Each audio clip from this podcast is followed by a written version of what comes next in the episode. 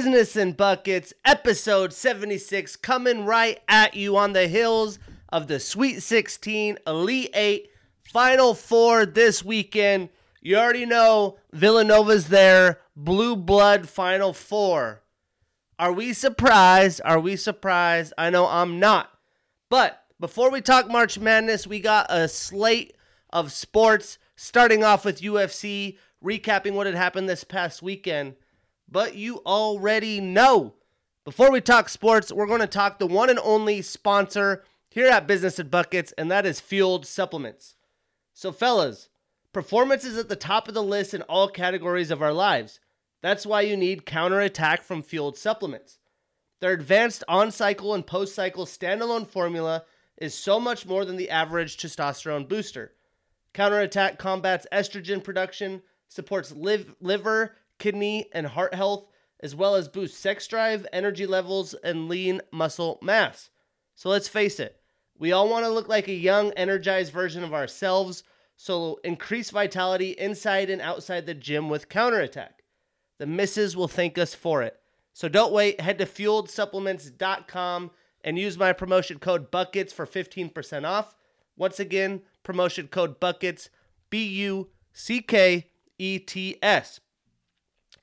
Now we're at episode 76 of this damn thing. We're over a year in with business and buckets, production getting better every single time.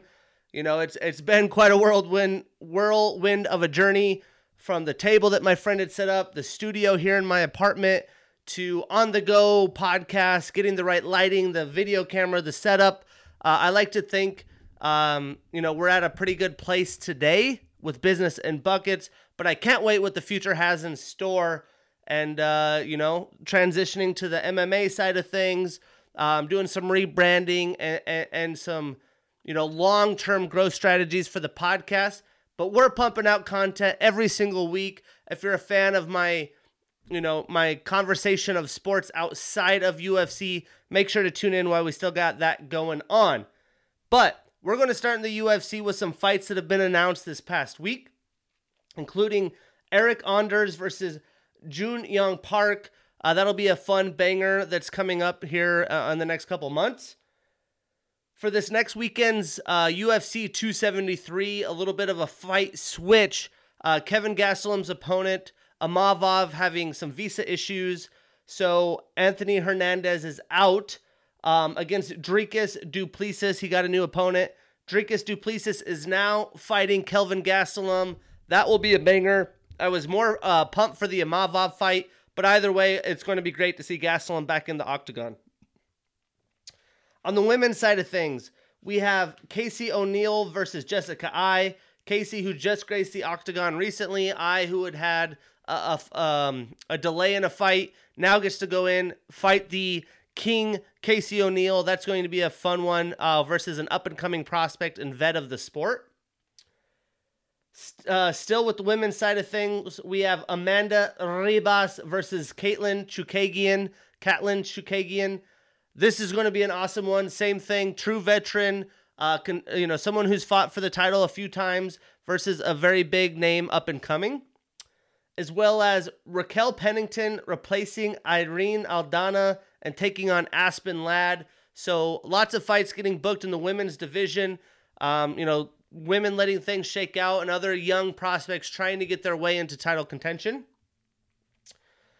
Uh, this is definitely a fun one here. Alex Pereira getting some stiffer level of competition, taking on Sean Strickland. Uh, excited to see how that one plays out. We will learn a lot from Mr. Pereira after that fight and see if he will indeed be a true opponent for Israel Adesanya, because you know the UFC is hoping that that becomes a reality.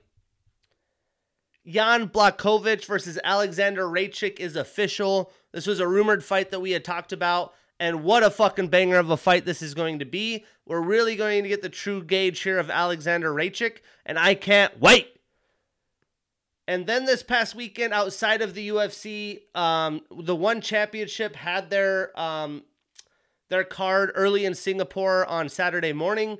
Mighty Mouse ends up looking good in round one in a Muay Thai MMA hybrid type fight against a very good opponent in Rodtang.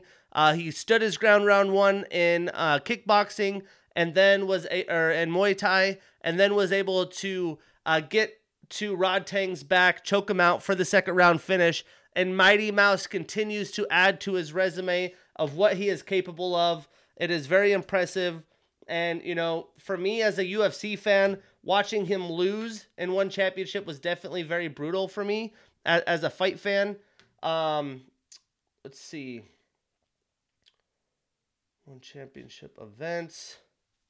The opponent that he had lost to, I'm blanking on his name, won in this card as well. And I would love to see the rematch. 1X. Angela Lee, Angela Lee keeping the title, getting around uh, to submission, and then uh, Adriano Moraes uh, getting a submission in round three. I'd love to see Demetrious Johnson get the rematch against Moraes. Um, but either way, great to see Mighty Mouse back in the win column. And then Jake Paul announces that he will be fighting in August with no opponent yet. That's to be determined. Uh, but Jake Paul going to grace the boxing ring another time um, and uh, try to blow up the internet. But let's talk about this week's uh, this weekend's past deep fight night card before the weekend off this weekend. You know, it's it's Final Four in full action, no UFC. Uh, so if you're a UFC fan, you're always die hard watching them every Saturday. Go out, enjoy the mountains, enjoy some nature, do what you got to do. But I went seven and three on this past card. My my records have been great over the past month really getting dialed in here, making some cash moolah. Uh, I did have a fight uh, on here that I think a lot of people probably picked wrong. Bust my parlays for this week. Um, but we'll start in the prelim card, which had this amazing flyweight bout of Matheus Nicolau with the unanimous decision over David Dvorak. And, you know, for me, especially these, these big time cards, or, or I guess this isn't a pay per view, but a pretty big card in Columbus, Ohio. I'm not sure when the last time they had UFC live there. You know, there was a lot of booze here, and I hate that. I know that people wants to see a boxing fight, someone get knocked out. You know, this is mixed martial arts. If you're a true fan, there is wrestling involved. There is counter striking. There's a lot of pieces involved, and not every fight's going to be rock'em sock'em boppers. So, was definitely bummed about the booze that was happening here. But really, this was a showcase of Matheus's quick hands and counter striking ability. That's why it was a slow start to the to the fight. Um, but this is a huge win for Nicolau. He gets to show that he is ready for the class of the flyweight division. Uh, when we look at the stats here, Matheus landed 46 total and 36 significant strikes with that knockdown, compared to David's 60 total and 39 significant. You know, Matheus landed the bigger shots. Obviously, David would come in, land a couple quick ones. Matheus would have those counter attacks. That's why in the first round it was really slow going because Matheus was waiting for David to come back. But I'm sure David knew that he had those quick hands and that counter ability. Now, Matheus brings his winning streak to five, with three of them in the UFC, and he stays at number seven in the rankings, while David has his 16 fight winning streak come to an end and he is now three and one in the UFC and stays at number ten. You know, obviously in the flyweight division, a lot of these guys come in with pretty nice records into the UFC because there's not a lot of promotions outside the UFC that have really stacked flyweight divisions. Um, so you know, take the 16 fight winning streak for uh, uh, uh, with a grain of salt, so to speak.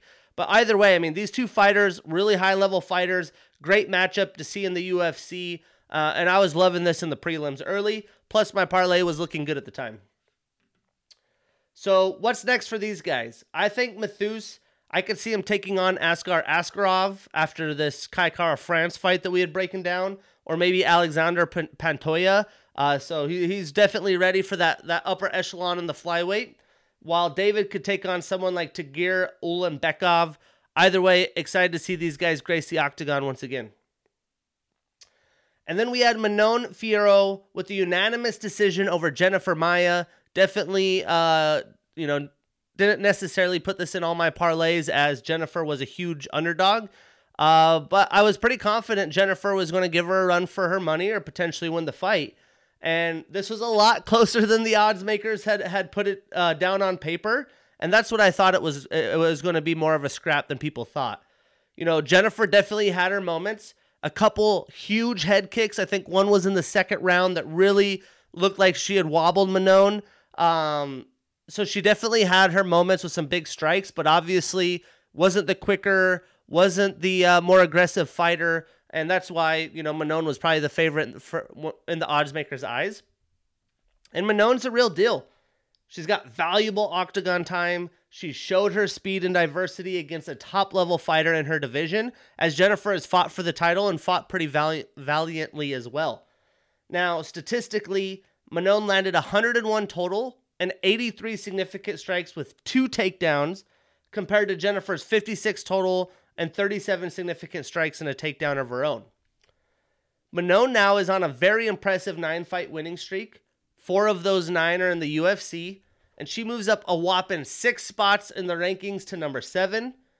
While for Jennifer, she's lost two in a row.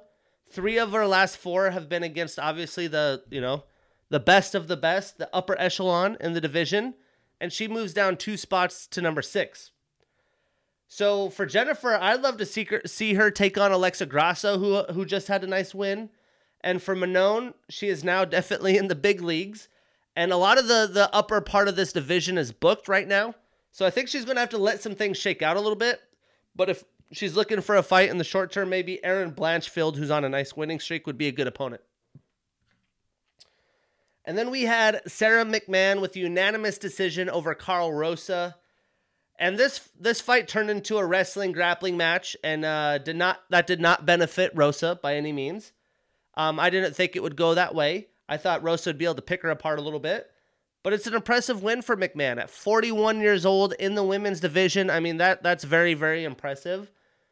Um, stats wise, Karol landed 92 total and 27 or 26 significant strikes with a takedown and a reversal, compared to Sara's 73 total 24 significant strikes, and a whopping four takedowns. She clearly was looking to get this one down on the mat. So Sarah starts a new winning streak. She's fought once a year for the past three years. Um, you know, kind of interested and intrigued to see what, what's next for her. She does move up one spot to number eight in the rankings, uh, while Karol has her six fight winning streak come to an end and moves down one spot to number 13 in the rankings. So it's hard to really say what would be next for Sara, but I could see Julia Avila and maybe for Karol, Jessica Rose Clark, who just took a loss recently as well. Um, and that that was all action in the prelims. Again, a pretty deep fight night card for a non-paid pay-per-view. In the main card, we got kicked off with Marc Diakiese, a unanimous decision over Vyacheslav Borshev. And I, I guess more so in this fight than the Rosa fight, but to the same degree as the Rosa fight, I did not expect to say that this would go and become a wrestling match from Diakiese's standpoint as a very exuberant striker, very unorthodox striker, and powerful striker in this division. You know, you would think you would see that against a kickboxer, uh, but obviously he had respected that. He's trying to add to his game. This is mixed martial arts. Um, so uh, Borshev's weakness was clearly wrestling. He's seen that on tape, and Diakiese and his team realized that. They focused hard in on that. They made that the game plan, and they did not divert from that whatsoever. Now, it will be interesting to see if Diakiese and his fights moving forward continues to do that, or if you know uh, he was just utilizing the weakness um, of the uh, the kickboxer in Vyacheslav. But he's a very talented striker. I'm interested to see you know what his next fights look like. Statistically, Marc did land 40 total and 17 significant strikes with 11 takedowns. Mr. Diakiese, sheesh. And that's compared to Vyacheslav's 32 total and 12 significant strikes. You know, he was uh, just uh, in a grappling match for the ages. You know, he was doing some cr- crazy uh, uh, rolls, trying to get out of it. I mean, you could tell he he definitely needs to spend more time practicing as a grappling defense. Now, Marc starts a new winning streak after a two fight losing streak. Vyacheslav has his four fight winning streak come to an end, and he is now 2 and 1 in the UFC if you include his Dana White Contender Series victory. I consider those UFC wins. Now, uh, next for these fighters, I could see Marc taking on uh, Jai Herbert or Leonardo Santos. And for Borishev, maybe Chris uh, Gruetzemacher or Joaquim Silva. Regardless, love watching Marc Diakiese, the Bone Crusher. Um, obviously, the striking version is a little bit more uh, fan friendly than the wrestling version, uh, but I'm excited to see his potential as he climbs back into the mix. And what a fucking fight this was. We knew it was probably going to be the, the fight of the card. Neil Magny with a split decision over Max Griffin. And this was a wild fight and debatably could have gone either way, in my opinion. You know, Neil started late again. He always just kind of takes a while to get ramped up. And he wasn't quite as aggressive as I expected, but that could be because of the power that uh, Mr. Max, you know, possesses. Uh, but once the cardio machine got going, he pulled through. He landed some big shots, but Max landed some huge right hands that damn near put Neil away early, and you could tell that he was respecting his distance from that. Um, but once he was aggressive, landing you know more than one or two punch combos, it seemed like Neil definitely uh, was going to come away with the victory, especially in the later rounds. Statistically, Neil landed 104 total and 54 significant strikes with the takedown, compared to Max's 75 total and 67 significant strikes with that knockdown. Now, Neil is on a two fight winning streak. He stays at number nine in the rankings, while Max has his three fight winning streak come to an end, but I would assume he gets back on the winning path and comes into the rankings here shortly. Uh, but you know, at the you know mid 30s for both of these fighters, that's a tough loss for Max. He gave it everything he had, had that impressive knockdown and big shot in round one. You know, debatably round two was somewhat close, but Neil clearly won round three. So that's just the way it goes sometimes. What's next for these guys? I'd love to see Neil Magny take on Jorge Masvidal. I doubt that's a fight that Masvidal wants, uh, but maybe Sean Brady, uh, who, who needs to have an opponent booked here soon. And for Max, Trevin Giles or Court McGee would seem sufficient. Either way, both fighters, you got to love their styles. They always show out. Can't wait to see them in the octagon again. And then the shocker of the card. Not, you know, a massive shocker, but this sends some ripples for sure. Kai Kara-France with a unanimous decision over Askar Askarov. And what a fucking showing this was for Kai. He clearly knew he was the better and faster striker and was very aggressive in this fight. You know, Askar, he had his moments. He got Kai down round one. He got his back, but Kai was able to fight. He's a ferocious little motherfucker, I'll tell you that much. Um, you know, Askar's been out for some time, so there could be some ring rust that was involved there. But I think the real big difference is Kai has been active. He's built that confidence over his past few fights. And um, you know, he really showed off his abilities uh, to to fight fight back from being taken down. Um, but also just the scrambling positions that he has, which these aren't really skills that you just learn or you coach. This is just a natural ability for the fighter. And as a guy that's not a, a, a wrestling offensive, you know, he's not offense. His offensive attack isn't wrestling and grappling. To be able to defend wrestling like that, never let your hips get down onto the mats. Keep moving. Find a way to to build your base back up. That one point where Askar had Kai lifted up, and he's literally balancing somehow in the air without leaning backwards, and Askar clearly coming in on top. That's the shit that you can't coach. And it just makes me feel like Kai is a true contender in this division, which was something that I wasn't super confident on.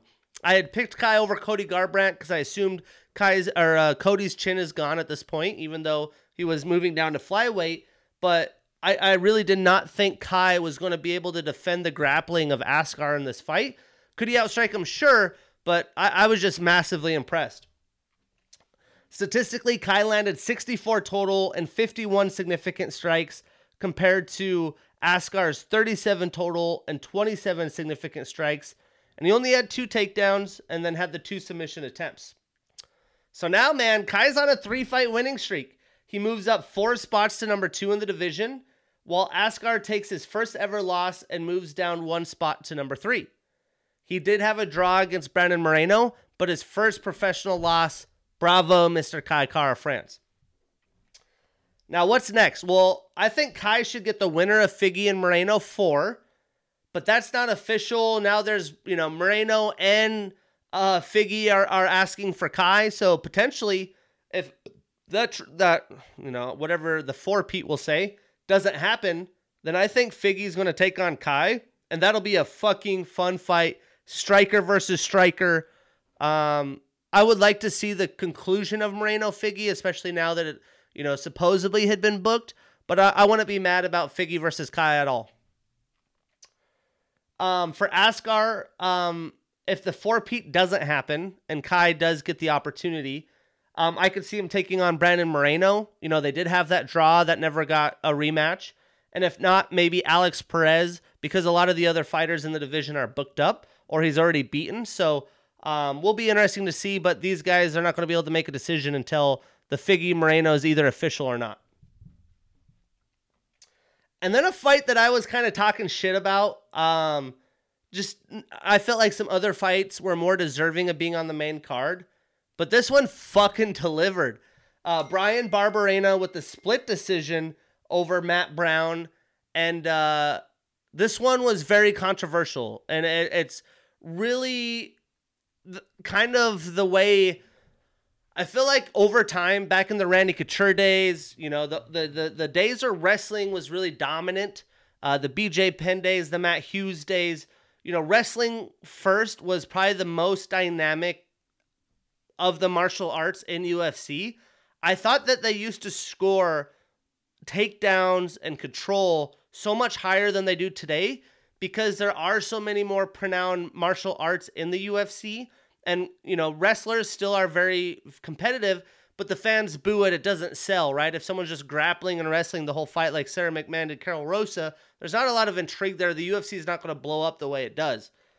I feel like there's never been a specific rule change on scoring but somehow the judges you know whether it's from dana or whoever has changed and manipulated the scoring. The takedowns just aren't worth uh, uh the same amount and control as they used to be. So I think there's just a change in the sport. I feel like this needs to be validated. This needs to be spoke upon of how this is truly scored, and the fighters need to understand this because it leads to you know crazy outcomes. And to be honest, I mean the fighter loses because he thought he won, and the judges doesn't give it to him. He ain't making any fucking money. All that money he spent for physical therapy to train on his body, to eat right, his managers, his coaches, right? He's basically coming home with no money after all that effort, time, and energy spent because the judge's scoring is set up a certain way. So, um, obviously, Ariel Helwani talks about it on the MMA all the time about open scoring. I'm definitely a proponent of open scoring. Um, I don't think there is really a lose lose situation. Maybe it's something that adapts over time. You know, there's concerns about stalling and different things, but um, I just think it's chaos that these fighters really don't know how the true scoring works. There is no like set in stone ways, and they don't know what the outcome is until the judges say it. And clearly, the judges have been wrong uh, more than one time. Regardless, um, for all the shit talking I did about this fight, it fucking delivered. Um, honestly, at first watch, I thought Matt won the fight, but I could understand to my point of the the wrestling and grappling judging changing over time where Bryan gets the nod. You know, Matt did have the takedowns, but they were like simple foot sweeps. They weren't, you know, big takedowns. He didn't have a ton of offense once he got the takedown, and he didn't get to do a lot with them. He was just, you know, exerting a ton of energy to get Bryan down. And Bryan's a tough, durable son of a bitch. Uh, he was taking massive shots from Matt, from Matt, finding a way to give them back. I was very impressed with Brown being able to wrestle like he did and keep going and keep bringing the shots to Bryan, especially at his age, especially as a true veteran that he is. You know, what a performance and what a gritty, you know, he, he emptied the gas tank for sure. Statistically, Bryan landed 186 total and in 111 significant strikes with the reversal, compared to Matt's 95 total, 81 significant, and 5 takedowns.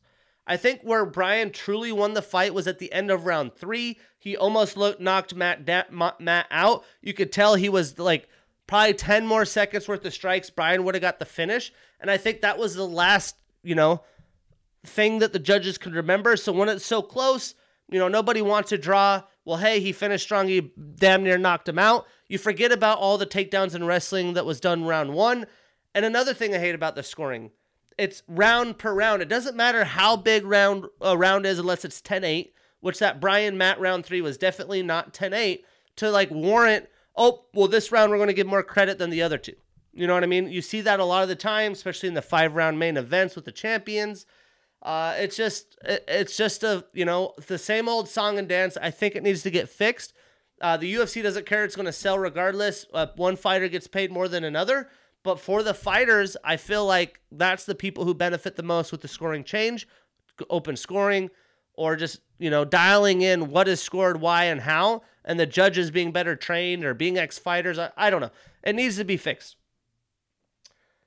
Well, Bryan is now on a two fight winning streak, while Matt starts a new losing streak, and he has dropped three of his last four fights. When it comes to a fight that's next for these guys, you know, both fighters are up on their contract, so it's going to be interesting to see what the future holds. Uh, Matt offered the idea of a rematch. I, I believe that would be the best move for fo- both fighters and the UFC. Um, Bryan said if his contract wasn't renewed, he'd retire. So this might be the end, uh, you know, of the path for these guys. It might be a, an opportunity to get a, another couple fight contract, have a sweet rematch. We'll see. But either way, bravo to those motherfuckers. That was a fun fight to watch. And then moving on, what a performance by Alexa Grasso with the first round submission over Joanne Wood. And, uh, you know, this is the prospect versus, I, I mean, Alexa's not necessarily a prospect, but the up and comer versus a true veteran who's fought for the title a few times.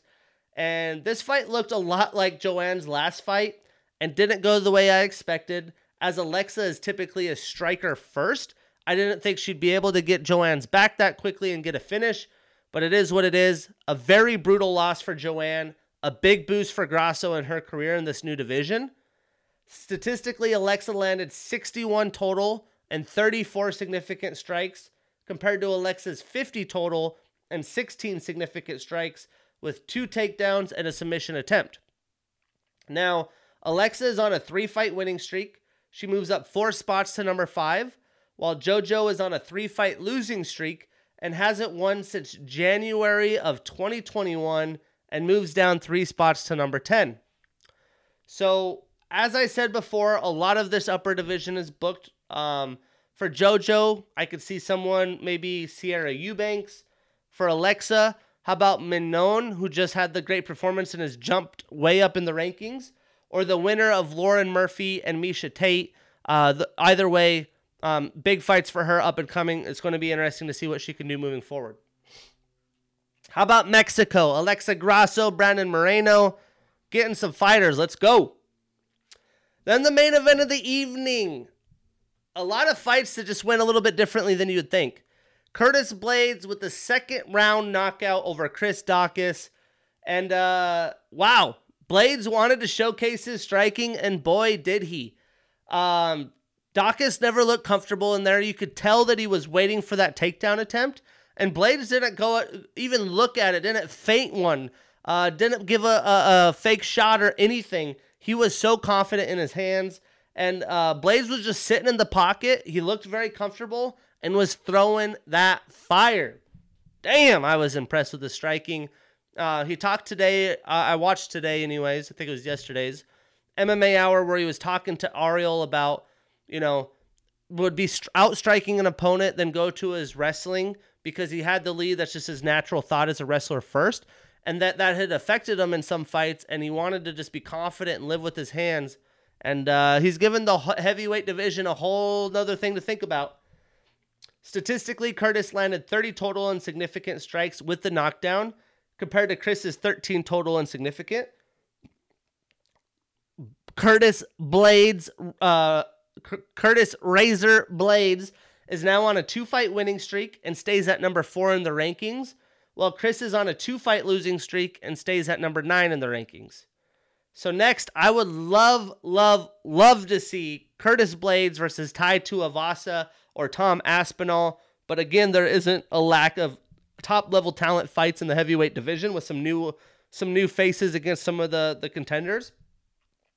And uh, for Chris, I think maybe Walt Harris, who who is on a skin, hasn't fought for a while. Curtis actually recommended on the MMA hour that he he goes down to 205.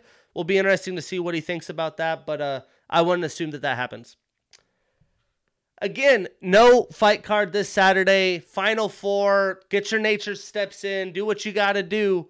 Um, but a weekend off before a massive, massive UFC 273 card on April 9th, headlined by Volkanovski and the Korean Zombie. And I'm going to have to find a sports bar in Portland or buy the fights and watch them later on my phone or on my laptop. I'll be in Portland that Sunday as Jazz Blazers going to go catch the last regular season game. You know, hopefully the Jazz are, we'll talk NBA here in a minute, in a better position so I could catch a playoff game. Um, but either way, I'm, I'm super pumped for that card. Stay tuned. We'll be talking about that next week. And now to the NBA. The Pelicans extend Jose Alvarado, four year, $6.5 million contract. In my mind, well deserved. This is a guy that kind of came out of nowhere. He's playing good defense, he's shooting at a high clip, and is a huge piece of this young unit moving forward. Uh, so I'm excited to see guys like that earn those contracts. The key word there is earned, well earned. For the Celtics, the red hot Boston Celtics, a team that everyone wrote off. Last year was a hot mess. The start of this year is a hot mess. Loses Robert Williams for around six weeks with the meniscus injury. Brutal loss for a team that's defense has, has gone from, you know, mid to late of the pack all the way to the top of the NBA. Um, the Time Lord will be missed by Boston. For the tanking Pacers, a little different situation. Miles Turner out for the year. Uh, he's been battling injuries for quite a while. He finally gets the team without Sabonis. Uh, next year should be a make or break year for Mr. Miles Turner. And then Paul George back for the Clippers and Anthony Davis expected back either Friday or Sunday. So some big name guys in the and playing teams or just in LA in general will be back and it'll, you know, be fun for the league uh, as teams that are still in playoff position trying to get their, their A list players back, get healthy for the playoffs. Before we go over this past week's games, this will be my last East West breakdown. Uh, we're going to talk about the Knicks in the East and the Blazers in the West. And then I will do a NBA power rankings before the playoffs next week. Um, but let's chat a little bit about the Knicks and the Blazers. So, the Knicks are 34 and 42. Um, right now in the standings, they are in the 11th spot. 9.5, 10, 11, 12, 13. They're four and a half out of the play in with, you know, six games left. It looks like their season is coming to an end. Brutal, brutal season for New York. Um, when we look at the, the, the squad and their health, you know, uh, Nerlens Noel has been battering, battling injuries. Derrick Rose has be- been battling injuries, probably won't play at this point. Um, newly acquired Cam Reddish is out. Kemba Walker basically ruled out for the season um, based by coaching decisions. So just that alone is a lot for them to overcome for a team that isn't superstar heavy. When we look at the guys that have been a key part of the team, uh, their two biggest names, RJ Barrett and Julius Randle right? Julius Randle, a guy that they had acquired, RJ Barrett, a guy that they drafted, really have thought highly of. Obviously, very high expectations. And with high expectations comes letdown a lot in the NBA. Um, RJ, you know, we talk about his first couple years in the league. I don't think you're like, holy shit, this is such a great player. He's going to perform at such a high clip. But also, people forget that they're young, right? So, looking at Julius, he's 27 years old. Um, you know, he was drafted in, in 2014, seventh pick overall by the Lakers. Obviously, that didn't work out. That the Lakers kind of they went through some crazy times over the past few years post Kobe Bryant, but his numbers aren't terrible by any means. But from what they've seen of him in New York, I would say they're probably expecting a little bit more. He averaged 20 points per game, 10 rebounds, so he averaged a double double double and 5.1 assists per game. When we look at how that compared to last year, he averaged 24 points, 10.2 rebounds. Uh, shooting wise, he shot 41% from three. This year, he's shooting 30% from three, so almost 6% less. But I think the overall performance of the Knicks and the health of the Knicks has led to that. You know, last year was career high numbers. The year before, he was averaging 19.5 and 9.7, so more similar to what he did this year. Now, um, again, I, I wouldn't say that he is having a terrible season, but he's shown to do better.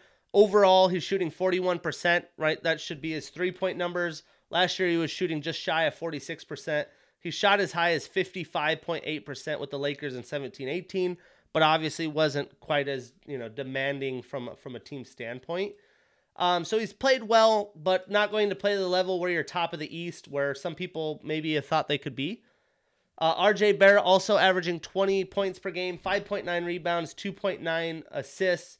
When we look at that and how that compares to his uh, previous two seasons, you know, th- these are all time highs. So uh, he's definitely improving, right? Again, people forget these players are young. He's 21 years old. He is just now legal to drink, and people may have written him off, especially in New York, all the media coverage, all the masses that give feedback to players like this. I, I mean, these are these are empowering numbers if you're if you're the Knicks organization. His rookie year, he averaged 14 points, went to 17, now 20. Um, when we look at three point percentage, that's definitely dipped. Uh, he was at 40% the year prior. He went down to 34.7% this year. And overall from the field, he's at 41%.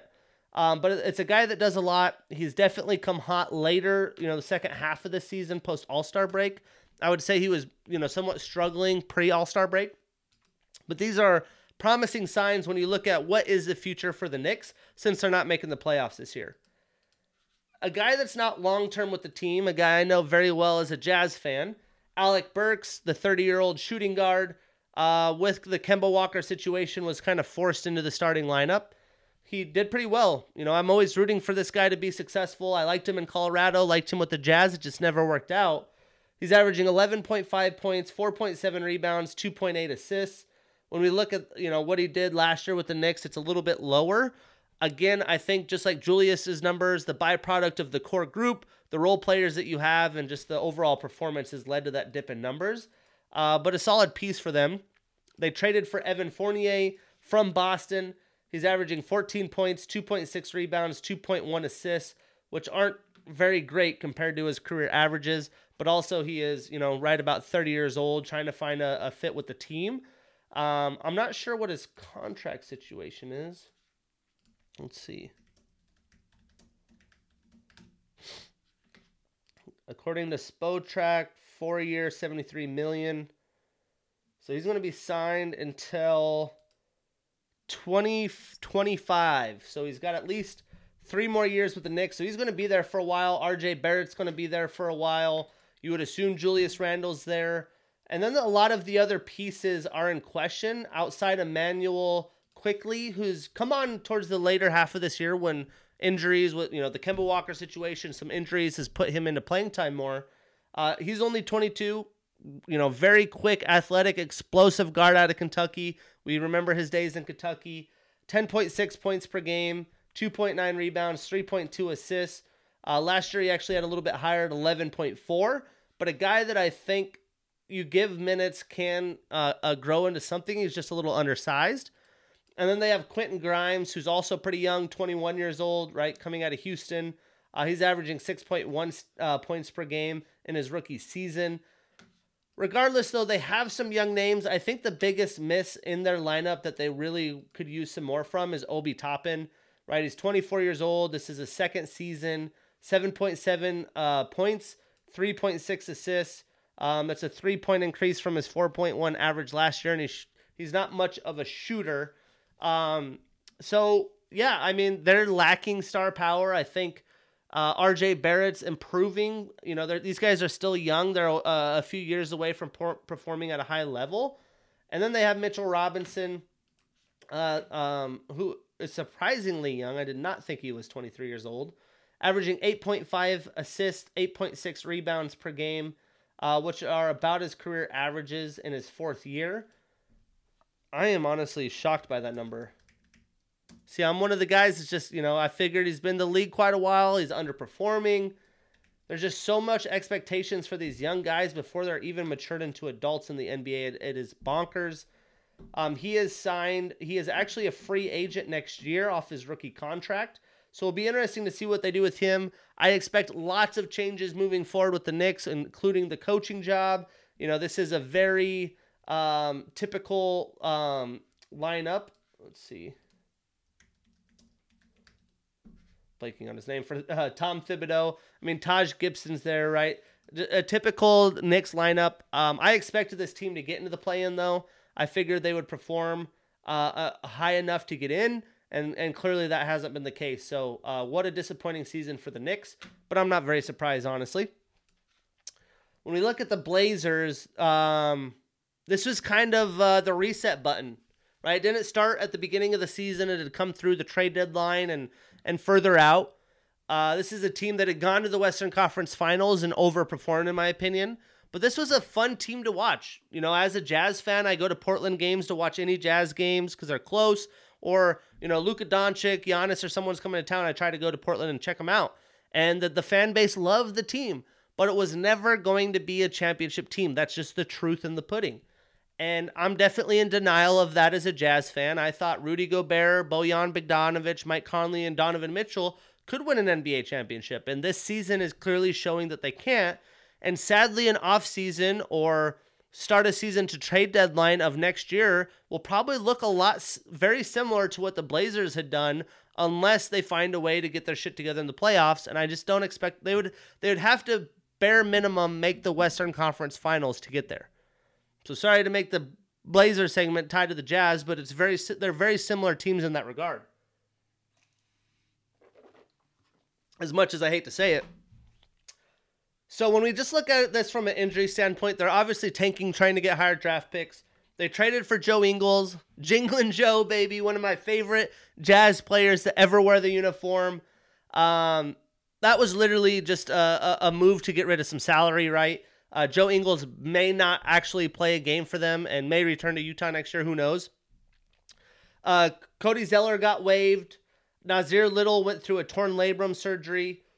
Justice Winslow was out before he got traded. Or I guess is he still on the team? I can't even keep track of the guy. Nope, he is on the Blazers. So he's been hurt. Uh, they did trade for him. Anthony Simons got shut down after having a really good part of part of the season. Uh, Josh Hart's out for a little while. A guy that's been one of their, you know, I think this is mostly just hey, let's let's go let's go to next season. Um, Eric Bledsoe had been out with an Achilles injury. Uh, so injury wise, obviously they traded CJ McCollum. They've gone through quite a bit. Um, when we look at who they're playing today, which we probably won't talk too much about, it's probably the worst starting five in the NBA today. That's Brandon Williams. Most people probably don't know of him. Um, he's 22 years old out of Arizona. He's a rookie. Josh Hart, who's not playing anymore. So CJ Elleby is the starter. Um, CJ Elleby is 21 years old out of Washington State. He's a Coug. Um, this is his second season. Justice Winslow not playing, probably again bench. So Elijah Hughes, ex Jazz player. Keon Johnson as well. Uh, Trendon Watford out. Greg Brown questionable. So, you know, maybe Kris Dunn's in there. And then they have Drew Eubanks, um, who comes from Oregon State. So yeah, their their five is not, you know, anything to be crazed about. And I feel like they're going to add a lot of different people to the squad next season. Um, obviously Dame has been out and probably wasn't going to return because of you know just the the, the circumstance of the season. When we look at the standings, the Blazers are in the 12th spot in the West. They're a half a game out from Sacramento to fall further back, and I'm assuming they're going to want Sacramento to pass them up. They have 27 wins, which would put them at a pretty decent spot in the lottery. So when I look at this next year, I'm sure Justice Winslow, Josh Hart, who have been new acquisitions, will be there as role players, but maybe not starters. Same with Anthony Simons. He's a huge piece for them moving forward. Um, they'll have Dame Lillard in at point guard and they're going to look to acquire a big name player or some other players that could fit with this team. Uh, but this team is kind of a hodgepodge mess, and it's been a, a blow it up type season for them. And I'm interested to see what Dame in the front office wants to do moving forward to keep Portland relevant. But yeah, I mean, uh, just clipping it, you know, clipping in at the standings where they are today, and then we'll talk about what's happened in this past week of games. Uh, the East, I mean, it's been very tight at the top all season long. There's a four and a half game separation from first to sixth, which separates you from, you know, having a locked in uh, seed or having a play in game situation. Uh, Miami is a half a game up on the Bucks for number one right now. Boston's a game back from uh, Miami, half a game back from Milwaukee, and then uh, the Sixers are in the fourth spot currently, a game and a half back. So quickly, let's just preview what these guys have left and make some little guesses, because each position here is going to be brutal. I mean, think about it. If you're the four team, you pay you play the Bulls five. If you're the three, you're playing Toronto. I think I'd way rather play Toronto than Chicago. Either way, home court, that's a big deal. Um, but two and seven, you're playing some of these playing games. Brooklyn is a playing team, should be a playing team at number eight. So also, you know, do you really want to be playing Brooklyn? You know, like I don't know. It's going to be very, very interesting. Uh, and these teams are going to be jockeying for position a, a little bit. But Miami does play at Boston today. Big game at Chicago, at Toronto, three game road trip. All teams right there uh, uh, with them in the standings. Home against Charlotte, Atlanta, at Orlando. So they should win the last three. These next three road games are going to be a huge, a huge test. I would assume you'd want the one seed, um, but yeah, I mean, who knows what's going to happen there. Uh, Milwaukee, looking at the rest of their schedule. At Brooklyn, home against the Clippers and Mavs. At Chicago, home against the Celtics. At the Pistons and Cavs. Um, the way Milwaukee's playing, they could run the table here, but I would expect a loss or two. So I would assume uh, Miami probably has a better chance at getting the one seed. But things are interesting with Boston. You know, how much is the Time Lord's absence from the roster going to make a difference? When we look at their schedule, that game against Miami, that could you know put them right there. They're they uh, home against Indiana, Washington, at Chicago, Milwaukee, and Memphis. Memphis might not care about that last season of the game, last game of the season, excuse me. So they potentially could win all. I mean, the the Miami game is going to be a huge one today, as long as you know, assuming both teams are are bringing in their starters and, and a healthy roster. Um, at Milwaukee will be interesting as well. But the Boston, I feel like Boston has just as good a chance to get in the one seed right now as the others. Looking at the Sixers, at Detroit, home against Charlotte, at Cleveland, at Indiana, at Toronto, home against Indiana and Detroit. Right, they have the easiest schedule of them all. So it's going to be a wild fucking finish for the top of the East. It's going to be fun, and it's going to make uh, basketball, you know, worthy of tuning in to see what's going on, see what potential matchups are. Because again, remember, you, you get the lower end of the four, five, six. You're going to be playing the one seed earlier, depending on who that is. But everyone is going to be trying to avoid Boston, uh, not Boston, uh, Brooklyn. So it, it makes things super interesting there. The West a little bit different. There is more separation. Um, the three seed to the six seed is only a three game difference, so that that's pretty close. But the top two are are pretty much defined, and then the play-in teams are defined as well. The Lakers are one. Well, technically they're tied with the Spurs, but the Spurs have a tiebreaker against them. You know, I would assume they find a way in, especially with AD coming back, uh, which would be on a byproduct of the Spurs, most likely. That would be honestly hilarious if the Lakers couldn't find a way in. I mean, let's just look at this now. The Lakers have at Utah, no AD, LeBron questionable. If LeBron plays the way the Jazz are playing, I mean, the, the Lakers have a shot. Sad to say, but it is what it is. Um, at Pelican or home against Pelicans, again, no AD. LeBron should play for that one. That's that's, that's still a tough game. Um, most of their games are prime time, by the way. TNT Thursday, NBA, ABC, NBA TV, TNT. Um, but very tough at Phoenix, at Golden State, home against the Thunder, at Denver.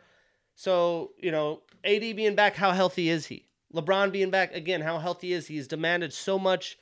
I mean, he is the king, he is the goat, but he is human. He's 37 years old with a lot of wear and tear on those tires. Really have no idea what what San Antonio's wanting to do here, uh, but they're on a four game win streak, all on the road. They have a nice little home stretch against the Grizz, two against Portland, at Denver, at Minnesota, home against the Golden State, and at Dallas. Those last couple of games are going to be wild, but that you know they they have a easier schedule than the Lakers, so it very well could be that the Lakers don't make the play-in. I wouldn't bet against it, uh, bet on it, But I wouldn't be surprised either, just with that that that, that Spurs schedule. So shit is going to get tight. Maybe the Pelicans fall out. see what they got. At Portland, at LA for Clippers and Lakers, at Sacramento, home against Portland, at Memphis. They have a very tough schedule. Home against Golden State to end it. So maybe the Pelicans fall out, the Spurs and the Lakers get in. Uh, but either way, it makes it makes the West fun, right?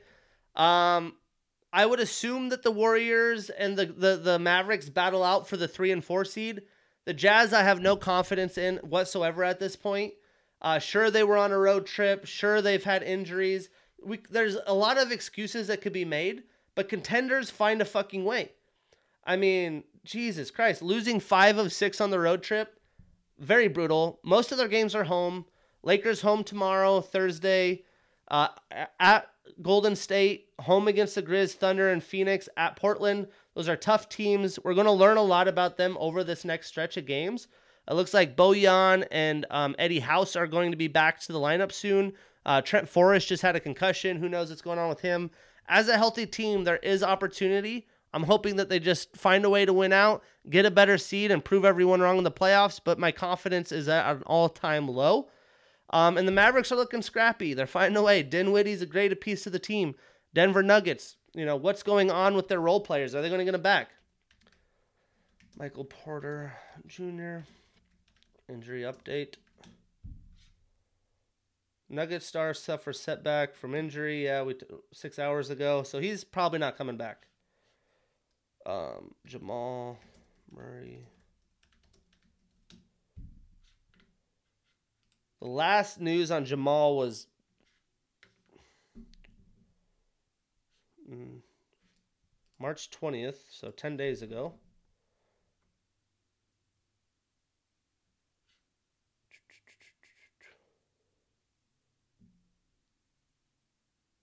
Possibility he could go back down to Grand Rapids for some practice. Yeah, I mean, doesn't seem likely. So, yeah, it's just regardless, it's going to be a wild finish. It's going to be fun. And uh, I'm excited to see how things shake out because this is so open. I talked about it last year, open league. This year, even more open. You know, debatably, in my mind, Brooklyn's still the scariest team, but any team has a chance, and that makes sports so much fun. That's why the NFL, in my mind, is the top dog. It's just hard to repeat, um, and uh, every year brings new situations. But let's talk what's unrolled since last week. Raptors putting themselves in a good position, beating the Cavs in Toronto without any fans. Um, 117 to 104. The Raptors were led by Pascal Siakam, 35, 5, and 6. This guy has been eating uh, plus nine on the day. The Cavaliers had one, two, three, four, five, six players in double digits, but Lauri Markkanen led the way, 20 points, on 10 shots. Pretty good line for Lauri. And I love to see him doing his thing because uh, he had a tough stretch there for a while. That is for sure. And then the Suns beating the Nuggets in the mile high, 140 to 130. The Nuggets just not very good at playing defense. It's been a known thing. But 140, sheesh. Obviously, Chris Paul's back, but Devin Booker putting up 49 and 10 at a plus 16 on 25 shots. This guy's just, he's increasing his levels. He's really performing.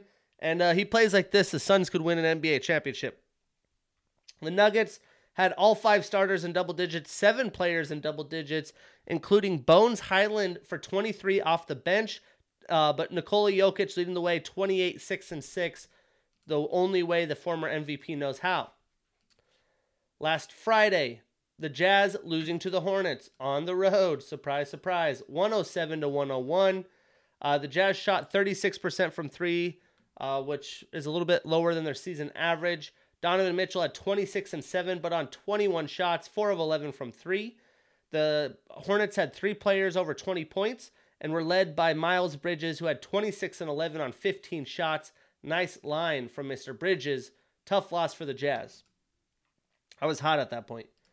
The Hawks beating the Warriors in Atlanta. No Steph Curry. They did have Klay Thompson and Draymond Green. they were led by Klay Thompson, who had a whopping 37 and 7. He was 9 of 16 from 3, while the Hawks were led by Ice Trae, 33 and 15, 4 and 9 from 3, 33 points on 20 shots. Danilo Gallinari with a nice little line, too, with 25 points. Huge win for the Hawks. The Timberwolves beating the Mavericks in Minnesota. Watch out, the Timberwolves are sneaky good. They won 116 to 95. They were led by uh, Cat, who had 20 and 9. Um, but all five starters were in double digits, seven players in double digits. The Mavs were led by Luka Doncic, who had 24, 10, and 8. Cold night shooting for Luka, 24 points on 18 shots. Tough loss for the Mavs. Then the Sixers blowing out the Clippers in LA. This is pre Paul George return. The Sixers were led by James Harden, 29, 15, and 7. Joel Embiid with a nice 27 and 10 and plus 23 on the night. And then the Clippers were led by someone you would not expect, but Amir Coffey, 21 points to lead the way for the Clips. Um, the PG less Clips, I guess we'll say. On Saturday, the Spurs beating the Pelicans in New Orleans, 107-103. That's a that was a big game for the for the standings. Uh, the Spurs led by uh, the guy that shocked me when we broke him down. A lot better season than I thought he was having. Keldon Johnson, 21 and 8. Although that was on 17 shots and 1 of 5 shooting. But the Spurs have 7 players in double digits. For the Pelicans, it was all CJ McCollum, 32, 6 and 4 on 25 shots. Moving on. The Nets beating the Heat in Miami, 110 to 95. Miami had Jimmy Bam, Duncan, Kyle, Tyler Herro. They had a full healthy squad. That is what Brooklyn can do with a full healthy squad as well. KD, 23 points to lead the way. Miami was led by Bam Adebayo, who had 14 and 6. Um, so no one really, they shot 29% from three, 44% from the field. That sums it up. The Grizzlies beating the Bucks in Memphis without Ja Morant and a healthy Bucks team. Very, very impressive. Those Grizz, sneaky as well. Uh, the, the Greek Freak led Milwaukee in defeat, 30 points, 11 rebounds. Nice, efficient line from the Greek Freak. The Grizz were led by uh, Desmond Bane, who had 20 points on 19 shots. Actually, De'Anthony Melton had 24 uh, off the bench, 6 of 9 from 3. Nice line from De'Anthony. Uh, the Grizz show how deep they are. They had two, four, five players in double digits, two points away from having seven players in double digits. Big win for Memphis at home. Heading into Sunday, the Mavericks beating the Jazz in Dallas. The Jazz were without Rudy Gobert, and uh, obviously um, that impacted them to say the least. The Jazz were led by Rudy Gay off the bench, 18 and 8. Good to see him going though. Uh, while the Mavericks were led by Luka Doncic, 32 and 10. Uh, Reggie Bullock also had 23.7 11 from three. Another loss for the Jazz on the road. The Celtics beating the uh, Minnesota Timberwolves 134 to 112 in Boston. The Timberwolves were led by Anthony Edwards, who had 24, 6, and 5. He was 5 of 9 uh, from 3. While Jayson Tatum snapped for 34, 6, and 5, 5 of 11 from 3 on 21 shots have a day, sir. Jaylen Brown also 31 and 10. The Celtics keep rolling. The Wizards beating the Warriors in Washington 123 115. Of course, no Steph Curry. Uh, the Warriors were led by Jordan Poole with 26 points on 25 shots, one of 10 from three. Wiggins chipped in for 23. Klay Thompson 25 on 22 shots. The Wizards with a little bit of defense here. Uh, three players over 20 points for the Wizards. Corey Kispert, 25 points, 6 of 9 from 3. Porzingis with 23, 9, and 6, although that was on 21 shots and 1 of 6 from 3. And KCP chipping in 22 points as well. Big win for the Wizards. The Suns beating the Sixers 114 104 in Phoenix. The Suns were led by Devin Booker, 35 points. He stays red hot. Uh, for the 76ers, Joel Embiid, 37 and 5.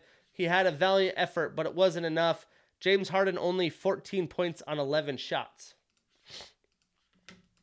The Pelicans beating the Lakers in New Orleans. Tough loss for the Lakers. LeBron James played. Obviously, AD not back. The King LeBron 39 and 9, and he was 7 of 13 from 3. Uh, the Pelicans led by Brandon Ingram, ex Laker, 26 7 and 5. Uh, to lead the way, they had f- five starters and double digits for the Pelicans. Brutal loss for the Lakers, especially when the standings were that close. And then the Hornets beating Brooklyn in Brooklyn, a healthy Brooklyn team. Big shocker there. The Hornets shot 53% from three. That'll do it. Uh, they were led by LaMelo Ball, who had 33, 7, and 9. He was 7 of 12 from three. This young man is only 20 years old. Sheesh. The Nets led by uh, KD 27 8 of 7, but on 24 shots, he was 3 of 11 from 3. Trying to match LaMelo, probably. Start of this week on Monday, the Nuggets beating the Hornets in Charlotte 113 109. The, the Hornets on back to back games couldn't, couldn't find a way to come through. Their three point percentage drops from 53 to 31%. That'll happen in the NBA. Uh, Nikola Jokic, 29, 19, and 11 for the big triple double in the victory. The Hornets led by Miles Bridges, 27 and 11, but on 22 shots. The Knicks beating the Bulls in New York, 109 104. The Bulls have been on a little bit of a skid of late. Uh, Alec Burks, 27 and 6. That's what I'm talking about. 5 of 10 from 3 to lead New York. Chicago had DeMar DeRozan 37 7 and 6. DeMar tried to will the team, but he couldn't do it. Let's see. What are the Bulls in their last 10? They're 4 and 6. Yeesh. Teams avoiding the play in. The Bulls 4 and 6, the Jazz 4 and 6, the Nuggets 5 and 5, the Warriors 4 and 6. Uh, the Heat 4 and 6. How are the Heat 4 and 6 in the last 10 still up number 1? That's crazy. The Raptors beating the Celtics in Toronto. Huge win for the Raptors. 115 112. They were led by Siakam, who straight snapped for 40 points and 13 rebounds. Um, six players in double digits for the Raptors. While the uh, Celtics were led by Marcus Smart, who had 28 and 10, but on 26 shots, 2 of 11 from 3. The Grizzlies beating the Warriors in Memphis handily, 123 to 95. The Warriors were led by Jordan Poole at 25 and 5. The Grizz were led by uh, Desmond Bane, who had 22 points. They keep winning without Ja Morant. Are you kidding me? They are 9 and 1 in their last 10 without Ja Morant. Let's see. Ja Morant's ETA reevaluated in two weeks. This was on the 27th. So that would be it'd be right by the postseason. They might be starting the postseason without John Morant, but apparently it doesn't matter. It's impressive how the youngsters on that team have leveled up. Last night, I was going to shoot the pod last night. I wanted to watch the Jazz. I wanted to watch the, the Avalanche versus the versus Calgary. The Avs pulled through, true contenders. The Jazz blew a 25 point lead I literally went to bed disgusted. Disgusted. Well, the Clips beat them 121 115. They were led by Paul George. Welcome back, Paul. 34 points, 6 of 9 from 3 in 31 minutes. Also had 6 assists and 4 steals. Um, the Jazz were led by Donovan Mitchell, 33 points on 21 shots, 0 of 4 from 3. Also had 6 turnovers, most of those from Paul George. Turnovers been a big issue. Huge game here. The Bucks beating the Sixers in Philly, 118 to 116 down to the wire. Milwaukee was led by former MVP Giannis Antetokounmpo. Antetokounmpo. Antetokounmpo. It's so hard to say. Uh, 40 points, 14 rebounds, 6 assists on 24 shots. The Sixers were led by James Harden, who had 32, 9, and 5. Uh, Joel Embiid with a nice 29, 7, and 14 in defeat. Also, yesterday, the Mavericks beating the Lakers 128 to 110. No LeBron, no AD. The Lake Show was led by Malik Monk, 28 points, 6 of 10 from 3. And the Mavs led by Luka Doncic, triple double, 34, 12, and 12. Have a day. So as we look at it today, again, huge game. Heat, Celtics, big game. Cavaliers, Mavericks, Knicks, Hornets. I guess that's not as big. Suns, Warriors, Grizz, and Spurs. So we have a lot of big games heading into the weekend. We won't chat about them all.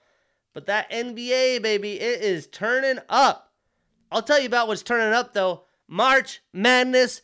We went from 16 down to 8, down to 4. And in most of my bracket pools, I'm still in the money, but I need a Villanova win. Brutal, brutal news, though. Justin Moore with an Achilles injury, going to be out for the year. The only thing that I could think think of as a benefit in this situation is that maybe potentially he returns next season to Villanova to make him that much more deadly, but the odds of that pretty slim.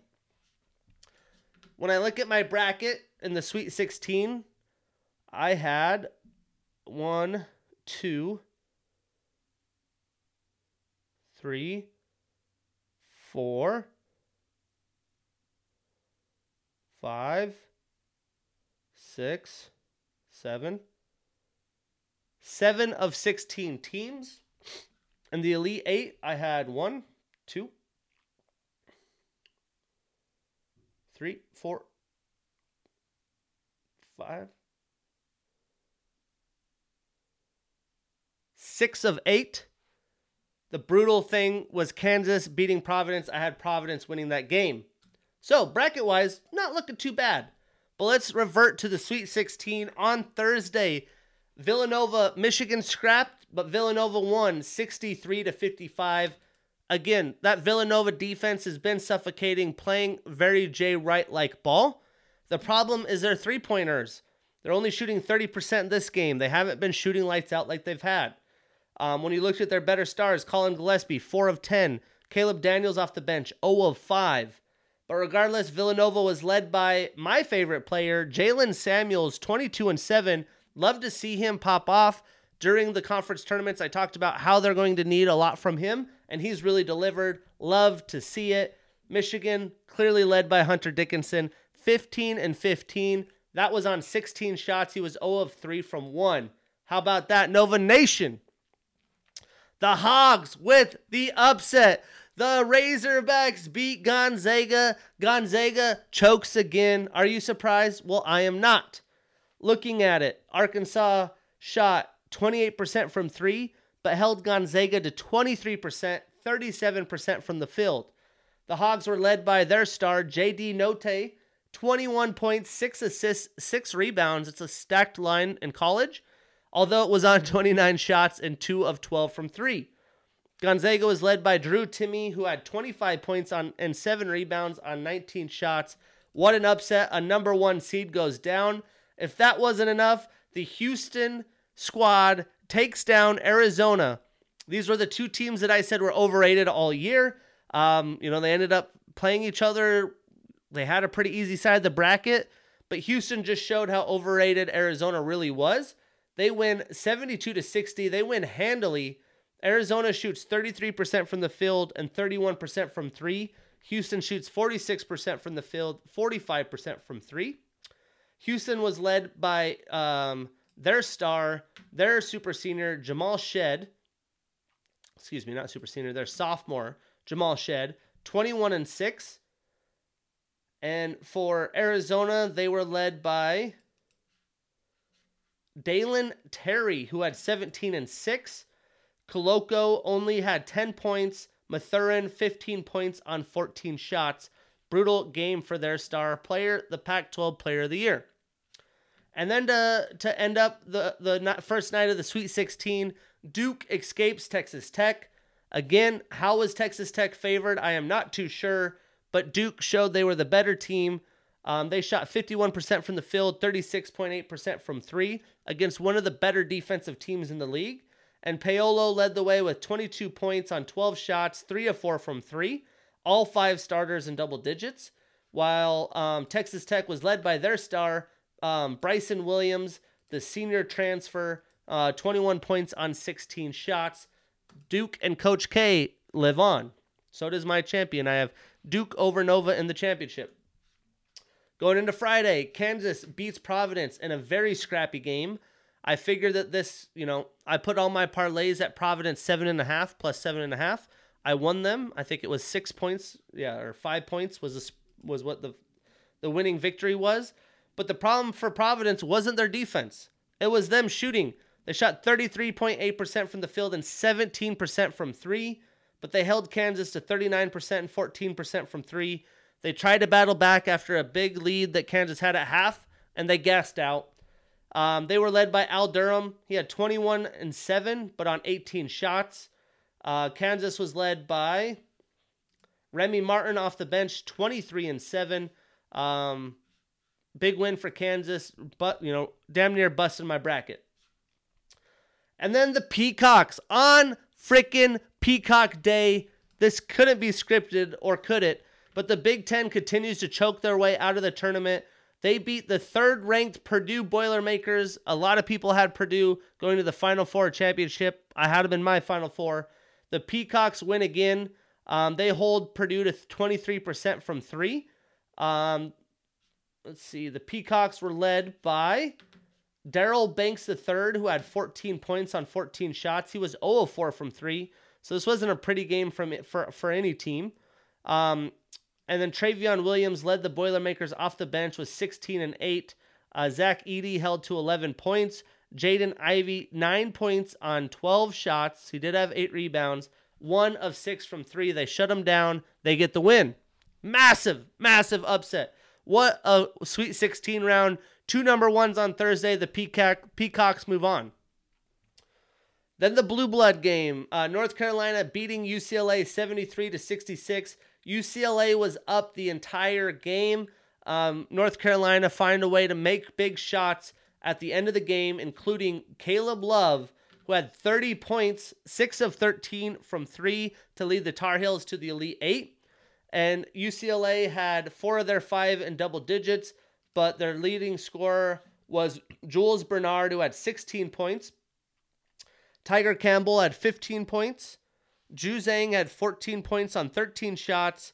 And Jaquez Jr., obviously, probably dealing with that ankle injury, 10 points on 18 shots, 0 for 3 from 3. Miami beating Iowa State in the 10 11 seed Sweet 16.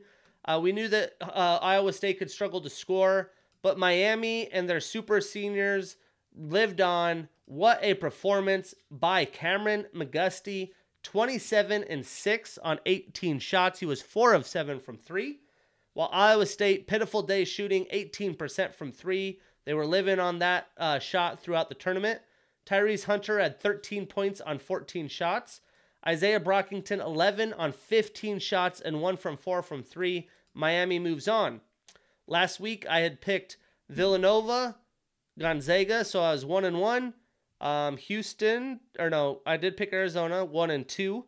I picked Duke two and two, Kansas or uh, Providence so two and three, Purdue two and four, uh, UCLA two and five, Miami. I was three and five in picks from the show the past week. So the Sweet 16 straight chaos. Heading into Saturday, Elite Eight. I was watching uh, the Villanova game at a sports bar downtown, and because Villanova easily, in my opinion, beat Houston. I got a little tuned up, uh, headed to Supercross, and was just a little extra tuned up at Supercross, we'll say the least.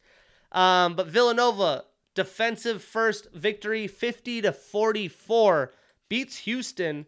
Um, they held Houston to 5% from three, one of 20. Can you believe that?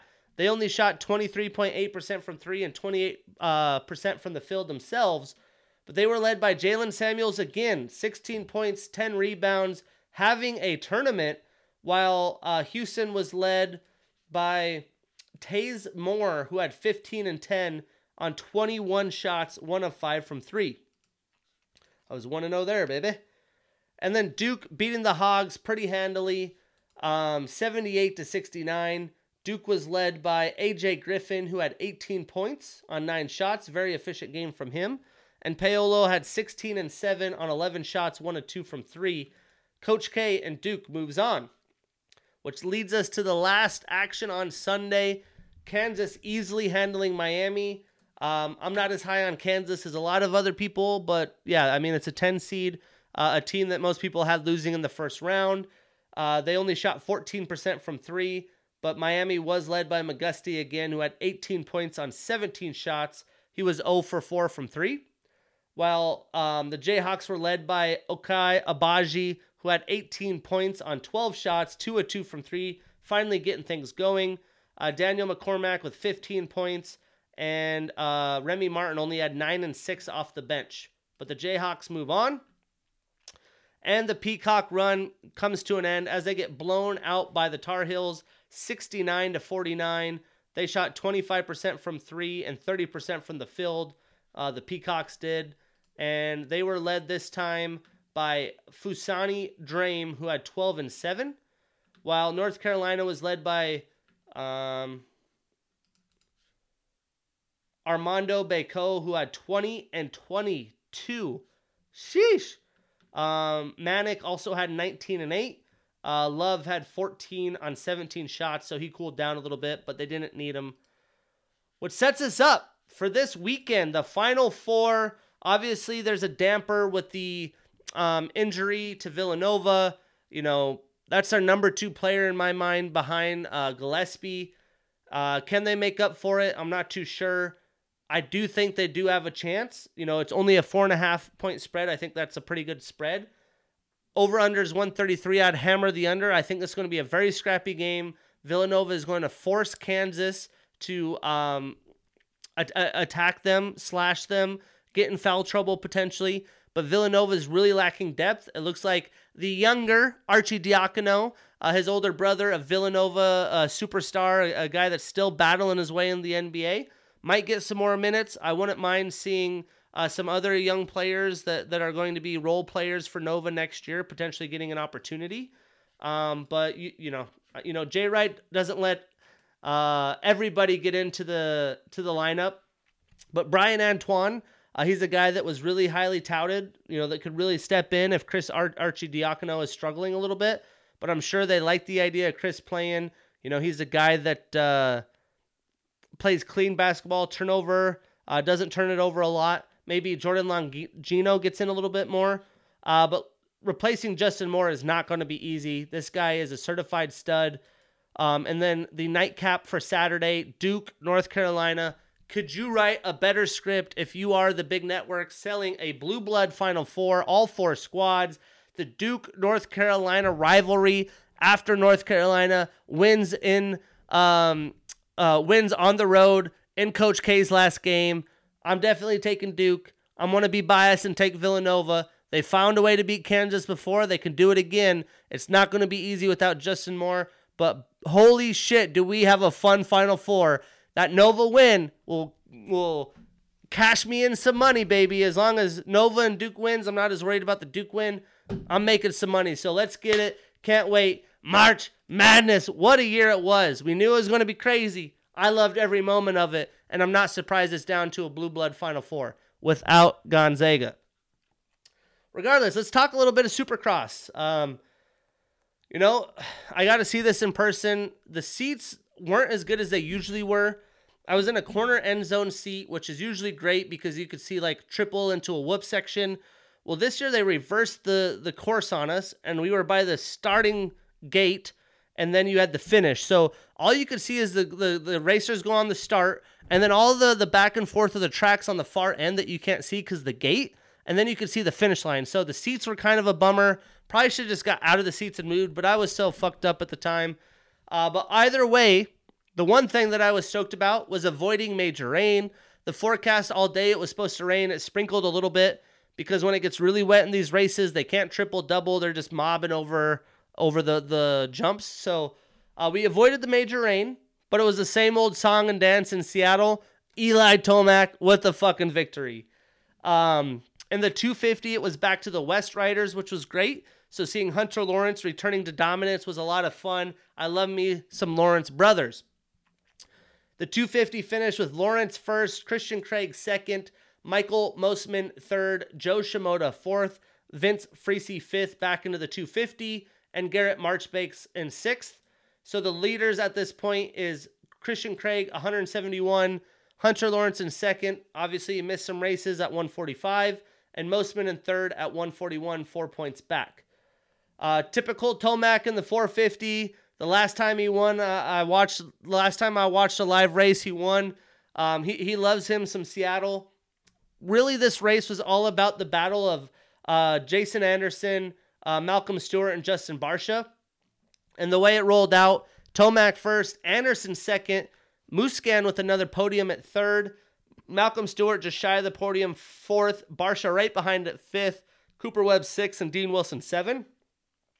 So as we look at the points now, Anderson or Tomac way ahead at 288, Anderson second 227, Barcia's in third, five back at 222, Malcolm Stewart fourth, one back of Barcia at 221, and uh, Cooper Webb fifth at 208. Probably can't catch Anderson, Barcia, and Stewart unless some crazy collapses happen. But this weekend, we have round 13 of 17 in St. Louis. It's the last Triple Crown. I love me some Triple Crown. Will really give these guys in the mix an opportunity to separate themselves or fall back if, if disaster strikes. Um, it's actually, I apologize, not this Saturday. There's a week off of Supercross just like there is UFC. This is happening April 9th, so they get a week off. Uh, rest, relax, get, get, get ready for a huge Triple Crown race in St. Louis, April 9th. In MLB news, there was some more uh, contracts. Uh, Arizona getting a big payday and signing Ketel Marte to a five-year, $76 million contract. The ex-Mariner playing well in the desert, getting paid. Uh, the Reds sign um, ex, you know, a guy that did really well uh, a few years ago in the outfield, Tommy Pham, to a one-year deal. And then the Rockies get Randall Grichuk and cash from the Blue Jays for Raimel Tapia and Adrian Pinto. So giving a reliever to the Blue Jays, getting Randall Grichuk and, ga- and some cash in return. The Angels uh, making Max Stassi the cornerstone catcher for the next few years, giving him a three-year, $17.5 million contract. A guy I believe that's very deserving, a guy that's a very underrated catcher. His offense has really um, took off since he, he's left Houston. And then the Twins signing Chris Archer, one year, three and a half million. You know, this is a guy that showed very high potential, has battled injuries, but uh, not a high cost for a potential high reward. You know, as an Angels fan, I wish we would have would give him a three point five million dollar contract. Albert Pujols, AP number five, back in St. Louis, announces that this will be his last year. He wants to win a championship with Yadi and um, um, Wainwright. You know, get Wainwright, Yadi, and Pujols one last run. He gets a one year, two and a half million. He's also chasing uh, down. see, should have wrote this down, but I can't remember how many he's away. Let's see.